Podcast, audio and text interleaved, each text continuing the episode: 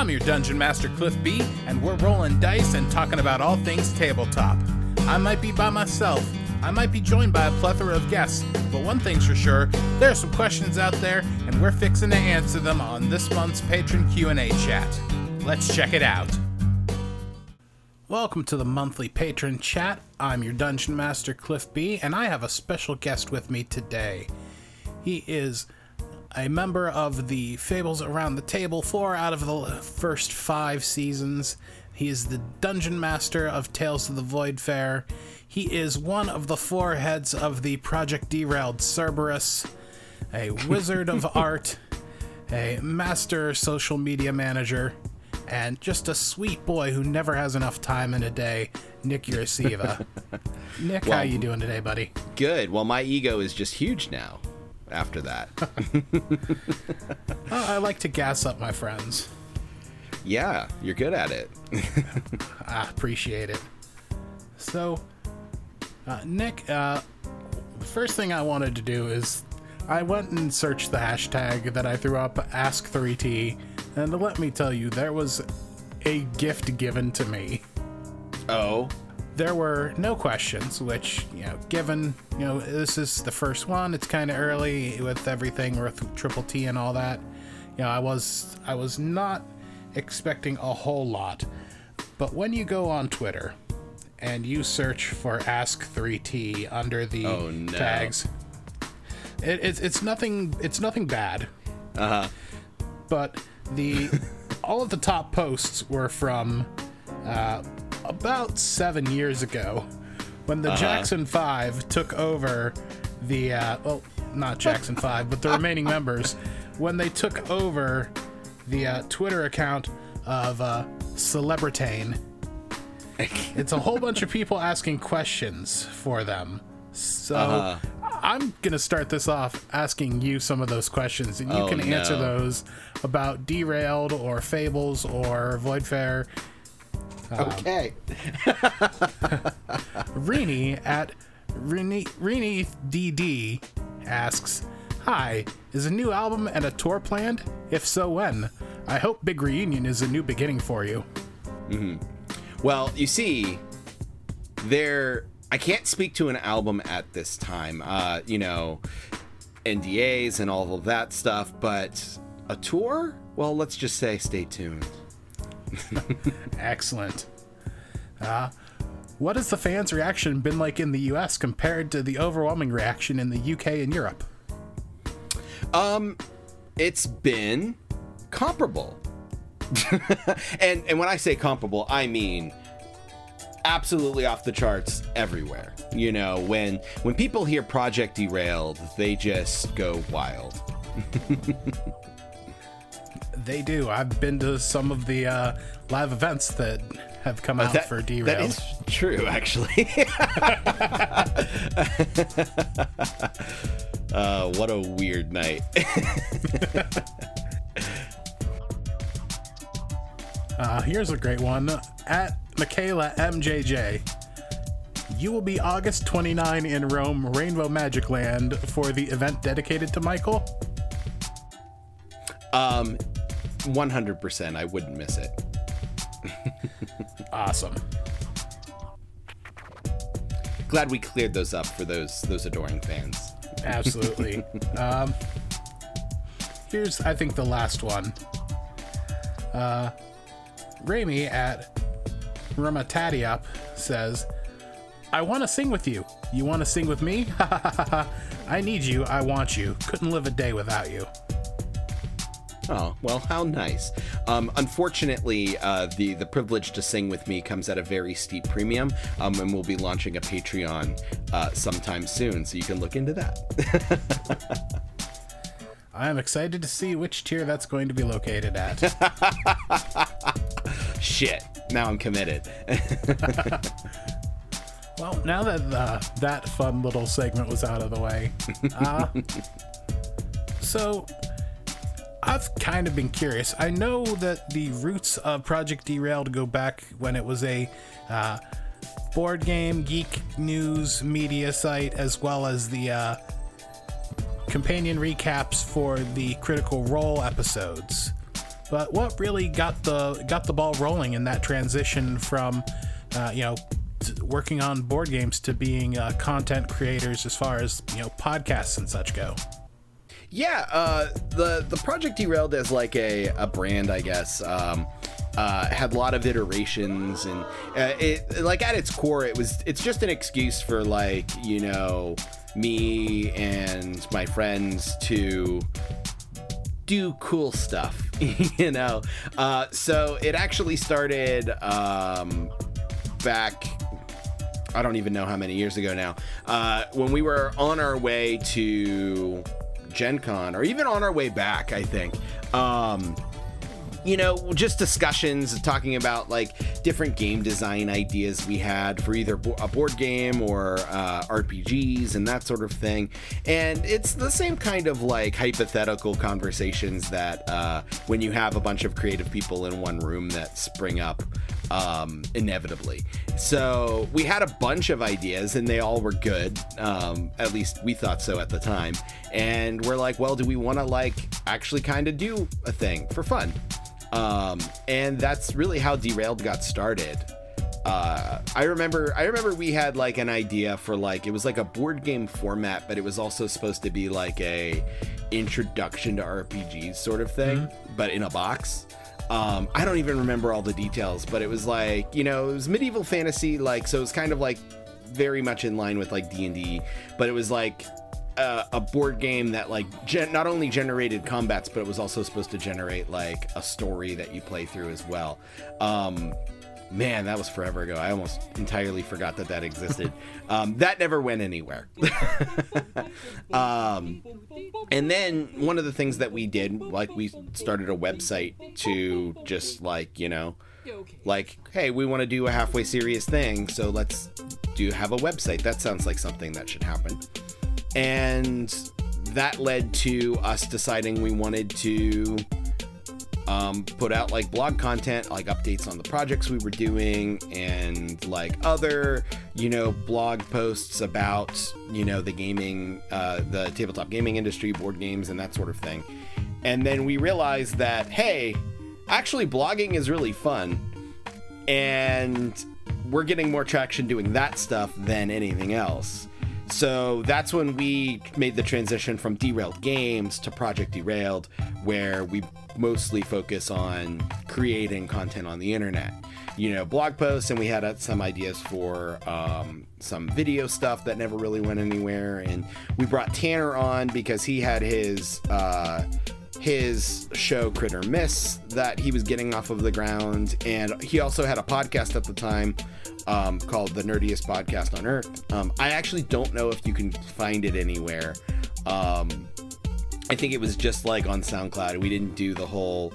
We didn't know how to podcast at the time, uh, and uh, that was just something Tanner was mostly running on uh, himself uh, that we would be on. But uh, um, yeah, so we started creating content that way, and then we got into Critical Role, um, and we decided that we would start doing Critical Role recaps as like a recurring um, blog series on our website, and that exploded. Um, we were doing it only for a couple weeks um, or a couple months, I think, maybe. And we were contacted by Brian W. Foster of the Critical Role group uh, when they were starting their show Talks Machina um, because there was no other recaps for Critical Role at the time. So they wanted to make sure we were that was something we were going to be doing consistently, and that they wanted to share our recap before each of their Talks Machina episodes each week. Um, and then that we exploded that way. Um, and those, even though we've now since stopped doing the Critical Role recaps because they were huge time commitment every week. Um, and there's now other other things that have kind of uh, filling that void um, now, but we still get hundreds and hundreds of residual traffic uh, to our website because of those posts. Nice. Um, yeah, and then from there, uh, doing a an actual play was something that I've been kicking around for a long time um, something I really wanted to do. Uh, and, and, at first, we wanted to maybe try and do a stream. We you know, toyed around with the idea of streaming um, on a semi-regular basis, but it was always a pain in the ass. Um, and then I started getting into podcast uh, uh, actual plays myself, like listening to Adventure Zone and um, uh, role play and um, uh, not another D and D podcast a little bit, um, and uh, and I realized that hey, this is actually um, actually a really viable medium for actual play. Like you know, me being a Critical Role fan, only really familiar with like the live stream format. Um, suddenly getting into podcasting and realizing that actually doing an actual play podcast is way more achievable. Um, and then that's where it, things just kind of took off from there. Um, and then we landed on space D&D because we wanted to do something different, um, a little bit uh, out there and then settled on Spelljammer because that already existed and there's already a bunch of fans of that setting. uh, absolutely. And then you still have, So- like, you know, just because a company might stop uh, using that edition for it doesn't mean that those books and that content actually goes away. Like, that's still there to pull exactly from. exactly and uh, and there's no reason like why um what's amazing is, is that that the that old spelljammer content ports to 5e surprisingly easy.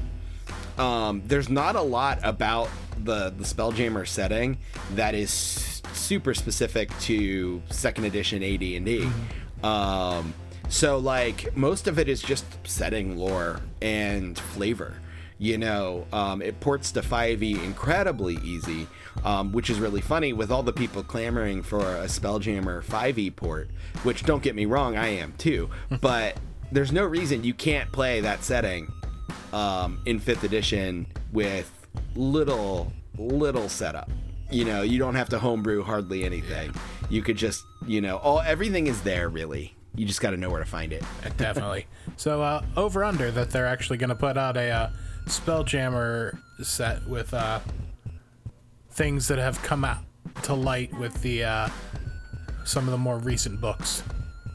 Not going to say which one Um, because I I, don't want to spoiler anybody. Yeah.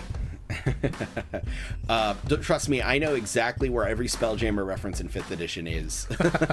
I found it, uh, but uh, no, I think it's likely. I think, I, and I think they even announced that like they are going to like uh, revive like I think three of the old settings uh, in fifth edition really soon, but they haven't announced which ones. But I think if one of them isn't Spelljammer, I think the entire internet will riot. but yeah, Well, speaking of developing, you know, Tales of the Void Fair, you know, what what went into that? Like, uh, what went into you know your uh, casting decisions? What went into you know choices for um, you know character classes for everybody to play? Uh, I know you spent quite a bit of time uh, detailing all of the uh, crew members on the Void Fair. boy did I! I just love I love creating characters uh, and creating NPCs. Um, so that was like, you know, that's my bed, bread and butter. yeah, bread and butter, uh, in fact. so you know, um, yeah, and that that didn't take nearly as long as you'd think, uh, but it is definitely extensive. And then when everything's all said and done, now the hard part is just keeping track of those characters and making sure I don't forget any of them, which has happened. um, of the original uh, Voidfarer crew roster, one of the crew members got completely obliterated from existence because I didn't introduce them, and then it was too late so like uh i just never there's so many crew members that i never got around to even mentioning that they exist uh even in the background. And now it was like chapter three and i'm like well it'd be weird if they showed up now. So i just deleted them. So i mean clearly they weren't important anyway. So um so that was a thing but but yeah no i spent a lot of time um, developing uh, what would become voidfarer um, I, I had a lot of ideas about um, a, a, a generic space D and D setting. Like before we decided to do Spelljammer, um, I had I had uh, a take on it being a completely isolated universe from any of like the D and D canon, um, and it would have been this world where like the material plane has shattered, you know. So things I, an idea like the like the the Feywild and like the Shadowfell is and like other planes of existence um, are not like planets in a void. They are just like a endless like flat earthen plane. Mm-hmm. And the material plane was like that too at one point, and then some cataclysm shattered it, uh, and then the you know the astral sea flowed into the cracks and it all expanded. Uh, but that and then the idea would be that instead of planets there are these like flat uh like you know land masses mm-hmm. floating in the space um and i really like that concept but ultimately when developing stuff further um, I ran into the problem of like, well, how is this now different than Spelljammer, um, other than like that setup? Yeah. So um, I just decided, you know what, we're going to let's just do Spelljammer and then set it in a, a homebrew custom sphere where I can do whatever I want. Um, and then I ended up scrapping the shattered plane idea. Um, uh, but I may I may use it for something else. Mm-hmm. Uh, so but but yeah like there's just the, the the flow of ideas and like the way things kind of developed and evolved as we went uh, because originally when if i wasn't doing spelljammer um, the the aesthetic of it would be a little bit more sci-fi mm-hmm. um, still with fantasy and magic um, but it would it wouldn't be like the treasure planet aesthetic that spelljammer has yeah um, so which I really really love. Uh, so like I'm really glad the way we went uh, we went that way. So, um, but yeah, and then creating. It was a lot of discussion with Tom. Uh, Tom meets with me every episode uh, to bounce ideas around. Um, I'll usually come at him with a rough idea of what I want an episode to be, um, or and we'll do this at the top of each chapter as well. Um, like what what do we want to accomplish in the chapter, and here's the ideas I have. Um, and then he's like a sounding board for like you know taking my nonsense and refining it into something good. uh, Tom's an experienced DM himself, uh, and he has um, a lot of knowledge uh, of uh, various uh, uh, fantasy fiction and also history and um, a lot of knowledge I don't. So having him there definitely helps um, because he'll do things like actually create a economic model for the Moonhammer Mining Company because the vague thing that I said was happening didn't actually make economic sense. So he's like, okay, if you want something like this to happen, here's what's actually happening in terms of the finances of the, the Moonhammer Mining Company. I'm like, all right, Tom, you do that. That's kind of amazing. Works for me. Also, yeah. gotta throw gotta throw it in here. If you want a little bit more of a taste of uh, what Tom Goldthwait brings to the table, uh, check out the Fables Chronicle uh, series of the Fables chapters. Uh, they just wrapped up, but they're there to listen to. Tom not only uh, brought the microscope uh, game system to the table for that one, uh, pun fully intended, but he also did all of the music for it. So give that a check out. Yeah. For sure. So, yeah. Um, and like the idea for Void Fair has just been ever evolving. Um, I have I have a loose idea for an end game in mind, but the path that we take to get there will be one that I discover as I write it. oh, definitely. Uh, I, as I write it, and Tom refines it. Yeah, absolutely. and it's a team process. And not that anybody wants to see Voidfarer end anytime soon, but uh, you know, I, that's actually kind of where I was going to go with one of my next questions. I know that uh, if, for the most part, there's only so many cooking show memes that you can squeeze out of a uh, Food Network themed D&D game, which uh, continued adventures in that world are entirely possible because the world is pretty separate. But is that with the endgame plan for Voidfarer, is there a plan to go to like a different setting for a subsequent real play for in that theme? Is there plans to just you know go with like a different cast entirely once that wraps up? Any idea what your end game is, or if there will be you know more adventures within Crot Space?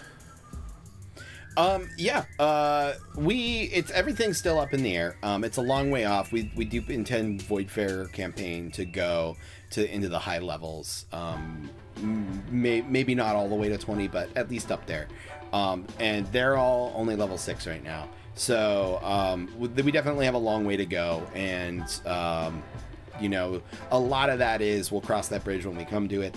But um, the loose idea is. Uh, we we may continue the show, uh, Tales of the Voidfarer, um, with new characters and a new campaign. Um, uh, and there's a couple different ways that we've talked about possibly doing that. Um, but uh, the one I like so far is kind of a next generation sort of vibe.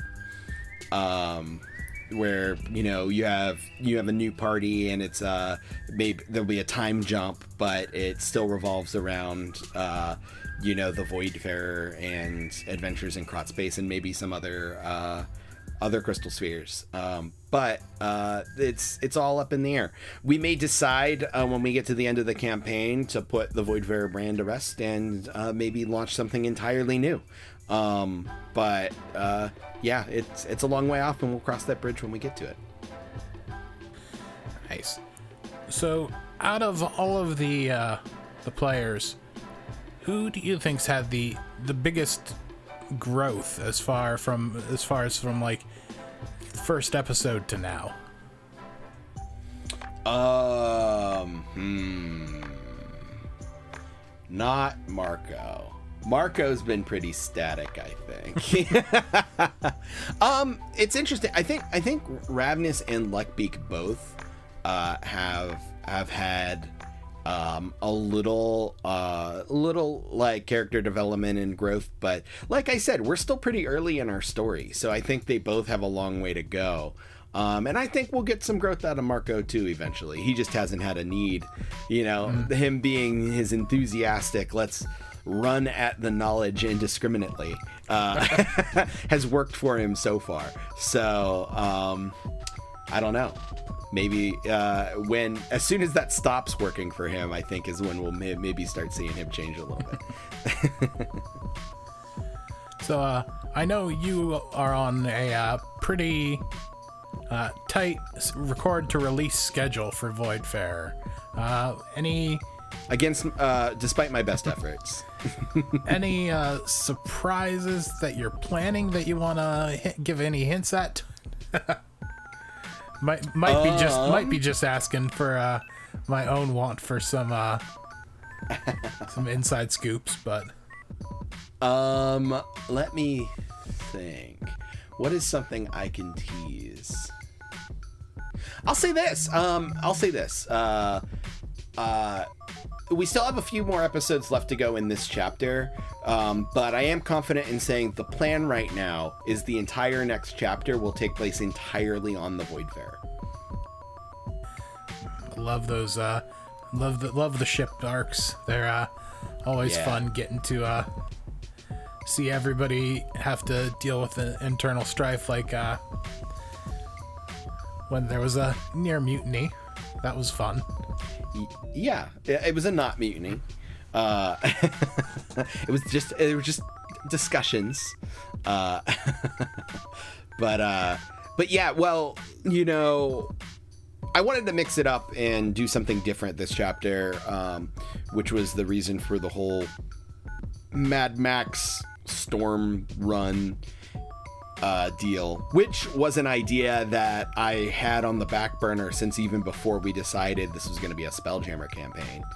Um, actually, I think it was an idea that I had even when I was fiddling around with uh, uh, my own setting before this was even a podcast. Like, I had the idea of like, oh, there's a desert region where there's like a perpetual storm and there's like gnomish built vehicles that have to drive through the storm. Uh, and uh, that was repurposed for this. So like I've been wanting to do that for a long time. Um, but uh, but yeah, so we wanted to do something different, and uh, and it ended up being a longer chapter than anticipated, which is fine. I think we're doing some really cool stuff, um, and the narrative is going some interesting places. Um, but it does make me really miss the Voidfarer and all 30 characters that I have named and fleshed out. Uh, so um, we'll definitely be spending a, some time with them when we get back. Um, so, and there may be some developments because the Voidfarer is off doing other things while our heroes are stuck in the storm. Um, so there may be some developments when they get back. We'll see. Oh, I, for one, am super excited to hear about that. Yeah. So, Yeah, that, I'm I'm really excited for the next chapter. Um, me and Tom have started talking about it just a little bit, and I have some ideas, and I'm really excited about. it. oh, uh, shifting gears just a little bit from Voidfarer, just to the uh, greater Project Derailed universe.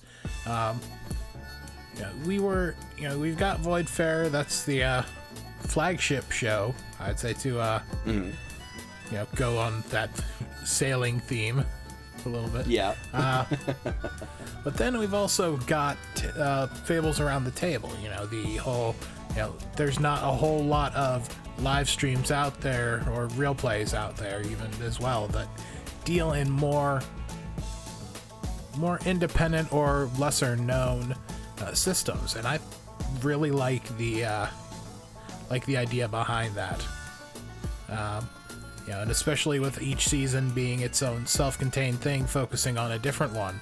Um, whose idea was that, and you know the and you know what did that development look like? Um, I Fables. Uh, I think from the very beginning was mostly Fiona's baby.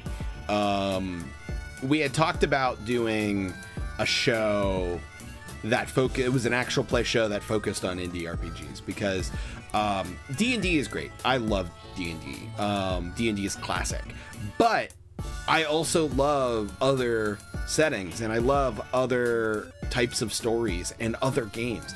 Um, my appeal of going to conventions is playing RPGs I've never played before. So the idea of like Fables is kind of like take that experience a little bit and give it to our listeners where they get a taste of a bunch of different RPGs um, a bunch of different stories, and that also lets us rotate game masters, rotate cast members, um, and just be incredibly flexible uh, and create these small, self-contained stories. Um, the hardest thing about Fables was coming up with a title. because all of the ideas we had we originally thought of uh, were taken. I don't remember any specific examples, but I just remember it was like a months long endeavor of just like brainstorming names for this show. Like uh and then things would be taken or it wouldn't make sense or it was too long or uh and stuff. And me being like the the web marketing guys like we need a we need a name that actually like is good. uh, you know, so people know it's descriptive and catchy and all of the RPG puns have been played out. Um, like, yeah, that's you just can't name your pod, your D and D or actual play podcast a a, a role playing pun anymore. They're all taken. We we checked, um, but uh, we eventually landed at Fables Around the Table, um, and we really liked it. Um, it's a little bit of a mouthful. We sometimes me- mess it up. It doesn't help that our Twitter and social media handles had to be couldn't be Fables Around the Table, um, so that makes it even more confusing. Follow at Table Fables Pod on Twitter and at Table Fables Podcast on face uh, on Facegram, um, which I enjoy saying, uh, since I made that slip up on Big Streaming Pile. so everything is Facegram now. They're the same thing anyway. They they're they're associated. Um, uh, they're both owned by the Zook, but anyway, uh, yeah, that was kind of the process for um, for Fables, and and I really I love being involved with Fables. Um, it's it's great to jump into the shoes of a new character every couple weeks, um, and uh, even the the uh, the one shot that I ran for Firelight uh, was an absolute blast. Yeah, yeah, that was that was a fun game. That was a fun season, and that's and that's another one of the things that I really like about uh, Fables. It's you know with each season being its self-contained thing in that rotating cast, it's it's nice because you see a lot of the long form podcasts out there, and there's really not a huge market out there that's being taken care of for more of a revolving cast. Now, obviously, each person comes with their own scheduling restrictions, and when you find somebody whose schedule lines up with yours, you cling on to them for dear life so that you can have consistent games. But uh, Right. Well, I mean, that's part of the reason why, like, Chelsea and I have been on almost every episode, almost every season. Because because we, um, Chelsea, Chelsea, uh, uh, uh, just, Chelsea's a machine. Chelsea loves doing stuff for Derailed. That's why she does all the art for all of our fables, which is all fantastic. But uh, anytime that we that we need her to do anything, she's she's always uh, 100% down. Um, which makes scheduling uh, fables really easy when she's a player. And then me, um, I just don't know how to say no to things, um, and I will uh, uh, I will all too easily um, subtract from sleep uh, to make time to do do fun things. So um, I guess that's my problem. That's my that's my cross to bear. Yeah. but like I think it's a really novel idea like, you know, that not not everyone has the time for a long-term commitment, so but they still want to do stuff and be involved and so you know, those shorter runs games, I think what the longest well was the longest been um Chelsea's the uh Visigoths I think Curse was one. Um, Yeah, Uh, yeah. I knew. I knew a- it was. that's a great question. I knew it was. It's between it was- Curse or Visigoths because I know those were. Well, it was. Vis- I think Visigoths was seven, maybe. Uh, no, Visigoths was Well- six, and Curse was seven, I think. But um, let me. Uh, Curse was. Curse was only five real episodes, like not including the. Uh, uh, I don't know. Are we including episode zero?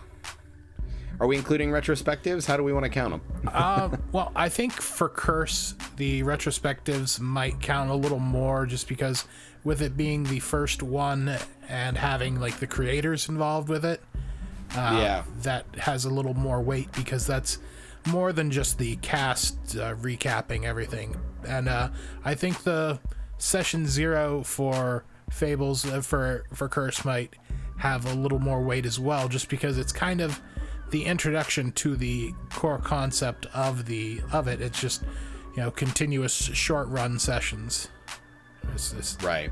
Yeah. So Curse, uh, uh, both Curse and Tainted Love had the same number of regular episodes, um, and but Curse had an extra retrospective because we did a cast one and we did one with the creators uh, Brian Bin and Michael Addison, the creators of uh, Curse of the House of Rookwood. Um, so yeah, there was one extra episode in that um, in that arc if you count that. Um, so curse curse was the biggest one, uh, the first and biggest by far. So and they've get, they've gotten like progressively shorter, uh, but that will change with Lost. I, th- I think Fiona's planning on there being six total episodes, uh, six numbered episodes. So including zero and a retrospective, um, it'll t- at, t- at least tie uh, curse. Yeah, and that one, I, I have. I haven't really started listening yet, but uh, that is my plan to do once I'm back on the road. I've been getting so behind on my podcasts; it's crazy. It's not. It's to the point now where I'm. I just not even finished getting caught up to even be harassing you about where the new Voidfarer is. Yeah, well, I was the Voidfarer this week was actually on time. Um, I actually had it uploaded at seven o'clock in the morning. Um, uh, I don't know how I did it. Don't expect it to happen again. Uh, but um, yeah, uh, uh, I've I've really been enjoying uh, um, Lost, but uh, oh, I know what I was gonna say. I totally lost track of my train of thought. Um, You could say you're It trying got to fi- derailed. there we go. yeah, yeah. He said it. He said the line. but uh yeah, i said i said the line roll credits um but uh but yeah uh my podcast listening has taken a massive hit this last month anyway because i started listening to the stormlight archive audiobooks um which have been great but that has been all of my like driving time, which dr- I now have an hour and a half commute to my job. Uh, so all of my driving has been listening to these 60 hour long audiobooks. so my podcast listening has just kind of tanked until I get through these the series so far. yeah, that's just the the the life of content creators. All the time, all the time has to be spent making it, and Mm-hmm. when we do, it's like, well, do we want to go with what we do? We want to go with the content that's be, been created by others, or do we want to go with this one specific niche? yeah. Yeah, my my sure. my listening has been bouncing back and forth between uh, Among Us playthroughs, just listening to people scream at each other, and uh, just trying to keep track of wrestling nonsense. Right. But uh, so we've got Voidfarer, we've got Fables, we've got Big String Pile. Uh, that's always a fun one to listen to as well, with uh, Fiona and whoever the guest may be. Mostly Tom, but occasionally more. Yeah. Uh-huh. Are there any other big plans for shows coming up that you can talk about, or uh, is uh, Derailed Prime kind of at a uh, peak capacity for the moment? Um, we have a handful of ideas that are kind of floating about. Um, uh, none that are like imminent at the moment. Um, just because of everybody's schedules right now, uh, we've uh, we've kind of just need to like you know focus on our current lineup of content. But um, we definitely have ideas for new stuff um, and some stuff that is in um, uh, pre-production, um, but with no set deadline. Um, whenever we get around to you know progressing that then that's when that stuff will happen so um, yeah so i don't have a timeline for any new derailed content uh, uh, derailed shows or anything like that but um, we definitely have some ideas and we're always thinking of new ones so Nice. So, going back to you know the role playing aspect, not so much the uh, a specific show, but just in general. So, what is your process usually like when you're starting to plan out?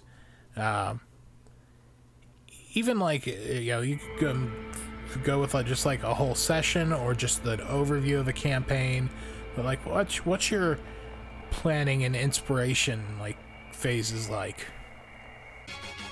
Well, um, the very first thing I do is I go to um, my uh, uh, Google Drive and I go create new document and I title that document Idea Vomit.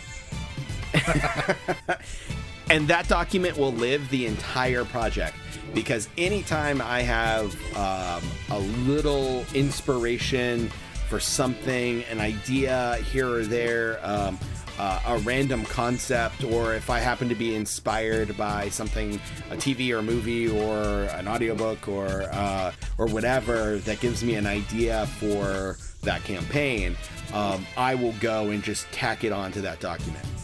Um, and then I go and review that document every so often to just refresh my memory on random ideas and random inspiration that I might have had. Um, the document is a mess. Uh, there is no organization. Um, but it, it is a way that I can use to just like throw my ideas that come to me at the random, the most random times in a bin that I can sort through later. Um, and then a lot of that stuff turns into crazy things like, you know, gnomish storm rigs driving into a perpetual necromantic storm, um, or uh, or the um, the writhing flesh creatures of an undead dragon. Like, uh, yeah, like that's that's how that stuff comes to be. I just get a random idea for something, jot it down, and then pick it at some later date to develop further. That's where it all happens. Whether it's me planning an arc, uh, a chapter, or just a single episode, um, I definitely go and reference that uh, idea vomit document all the time.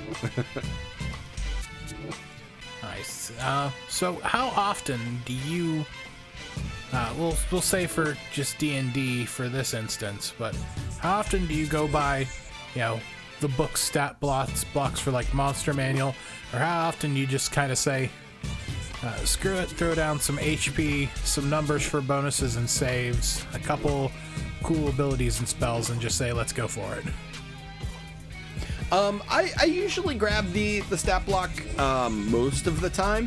Um, I I did I did invest in the like D and D monster uh, stat block cards, um, which are super um, convenient. Um, I don't need to lug around the now like three different books that like monster like the, the main monster books are in.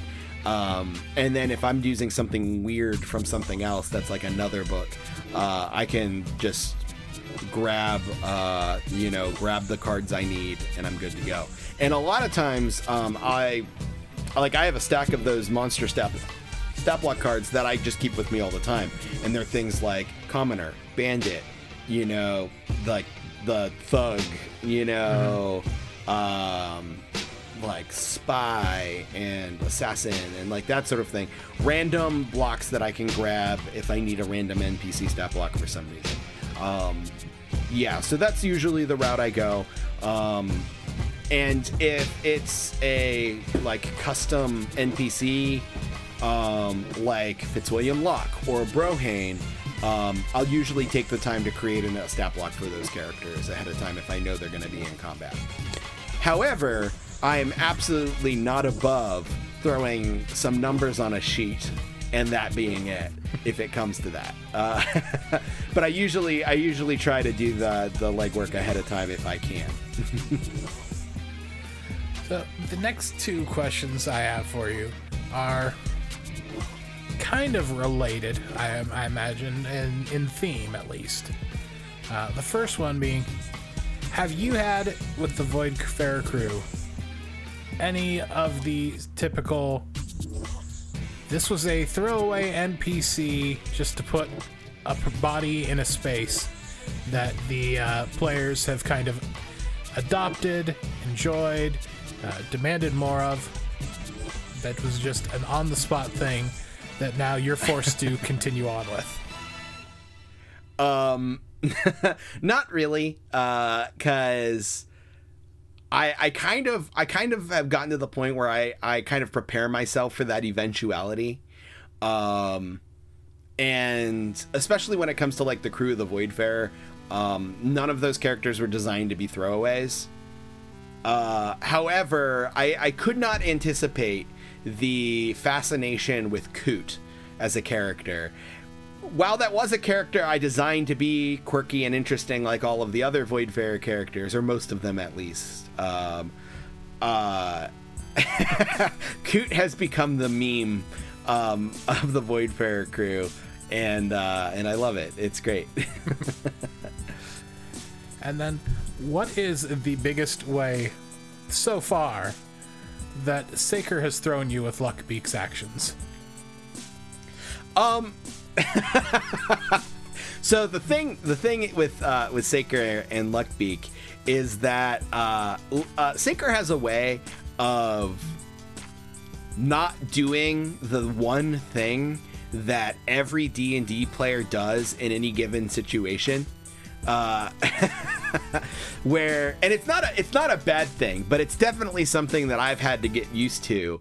Where uh, there'll be a situation where um, it's, it's something as easy as like you know all right, the, the enemy is vulnerable in this moment. You could take a shot right now um, from a distance, and he, he just won't do it because he's decided that Luckbeak uh, isn't that interested in things like combat or isn't that interested in like doing the optimal thing, um, which is fine. Like you're not, you don't have to play D and D optimally, but it's so funny that like uh, when I'm DMing, I almost need to like consciously adjust to the fact that Luckbeak isn't always going to do what I think is the obvious thing in any given moment. Um, and and that's a lot of fun, especially when that sort of behavior takes us on a grand journey um, off the beaten path and off of what I had planned. Um, in uh, in chapter two, uh, I guess spoilers for chapter two of Tales of the Voidfarer. Um, in the ship fight, when Luckbeak sneaks aboard the enemy ship uh, in the middle of a fight, uh, did not have that planned at all. Um, and luckily, I had a, a, a, hastily sketched map of the ship um, that I could reference and uh, and thankfully I had a good idea for something interesting to happen for that, but uh, I was not expecting that at all. Um, but it was great. It's one of my favorite moments, and in those moments where a player kind of pulls you off of the plan um, to a place that you've not prepared for is one of my favorite moments as a DM. Um, nerve wracking, absolutely, but in that moment, I become an audience member as much as anybody else because fuck if I know what's going to happen. Um, and it's just an absolute blast.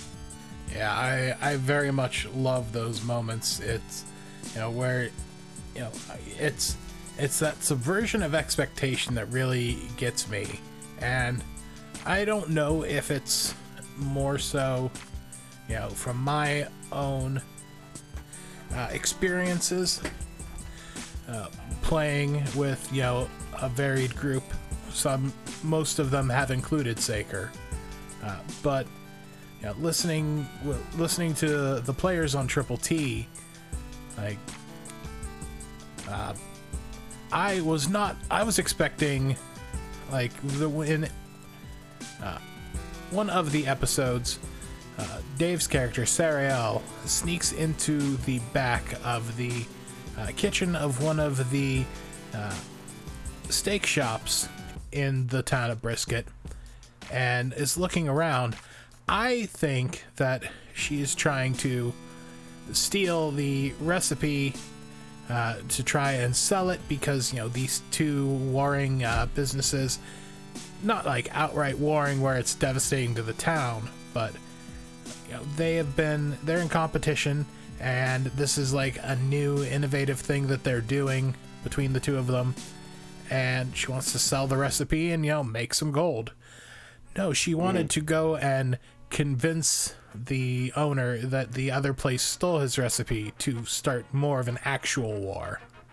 And i was just oh wow. I was very thrown by it at first but if if dave had made that known I think I probably would have gone for it, but I already had in my head that like this guy is the guy who's does everything by, you know, just memory of doing it. Like the other place they would write down recipes, but the one they chose to go to, this is the one with like the secondhand equipment that they are using like you know new ways of use of using the equipment to make their food so his plan would have gone off, and he would have found a recipe if he had gone to the other place. But uh, instead, it's just like, no, this is all seasoning and cooking by memory. Right, right. Yeah, it's good stuff. And then, uh, it's always fun when you have a player playing a barbarian who is good at combat, but doesn't necessarily want to be doing it. Uh, Chris is playing uh, the dwarven equivalent of a 15 year old who just wants to go back home and enjoy the fact that his family's wealthy, but he's supposed to be getting sent off to school. And, mm-hmm. you know, he's got that barbarian because he's a temperamental 15 year old that's awesome. that, that's such a great take on a on a barbarian. Yeah, I just the teen angst. yeah, I I love those uh, sub, those subversions where it's just like you you mentioned NADPOD, and uh, there was one point where uh, Jake Hurwitz he had to play a, a, different character for a little while, and he was playing Jivlin, the uh, the dwarf who he was just very kind of even ta- even tempered in just the way he talked and everything. But it's just like, oh, you you don't. That makes me that makes me rather angry. You don't want to see me angry, and just his tone and temperament did not change, but he just his actions are what spoke for him. And just like the like Mm-hmm. Yeah, that whole away from just the whole hulking raging monster and just the the different subversions like that. I'm a fan of those. For sure. Well, we've been here uh, just about an hour, and I don't want to take up too much of your night, but uh, it has been absolutely fun getting to talk to you, Nick, in a you know delving sure. delving more into you know the behind the scenes and the sausage of how you know Voidfarer and Derailed Derailed gets done. Uh huh, for sure. And I could talk about D and D for like literally ever. Uh, Oh, uh, we're planning on. I'm planning on doing this, you know, once a month, and there will be, I'm sure, plenty of opportunities to come back and talk about, you know, all kinds of other stuff going on with D and D and check-ins on how Voidfarer is going and everything like that as well. absolutely, anytime. All right. Well, uh, Nick, you want to go ahead and do any plugs or socials and all that fun jazz? Sure. Uh, my name is Nick Urasiva. You can follow me on Twitter at Nick underscore Urasiva and on Instagram at Nick underscore Urasiva. Um, I am the Dungeon Master of Tales of the Voidfarer. You can follow that on Twitter at Voidfarer Pod and at Voidfarer Podcast on Faceagram. Um, and you can also follow at Project Derailed on Twitter and everywhere else. Awesome. Well, everybody, uh, thanks for listening. I have been your host and dungeon master for Triple T Cliff B. You can get a hold of me at Triple T D and D. Uh, you theoretically know that if you are a uh, Patreon subscriber. Uh, if not, if you're listening to this on the main feed when this goes up, uh, you can get more of these and our other random encounter table offerings monthly. Uh, Patreon.com slash triple T D and D. Uh, but thanks for listening, and I hope you have a great night. Bye. That wraps up this episode of the monthly patron Q&A chat. Be sure to join us next time. You can check out the players on the Three Dude Cast and reach out to us about the show on Twitter at Triple T D&D. If you want to help support the show, tell your friends. If you aren't already, consider becoming a patron at patreon.com slash triple T D&D. Leave us a five-star review on your podcatcher of choice and tweet about the show using hashtag triple T D&D. Also, check out all the other great podcasts on the Project Derailed Podcast Network. Visit projectderailed.com for more information and links to all of those awesome podcasts. We'll see you next time on the monthly patron Q&A chat.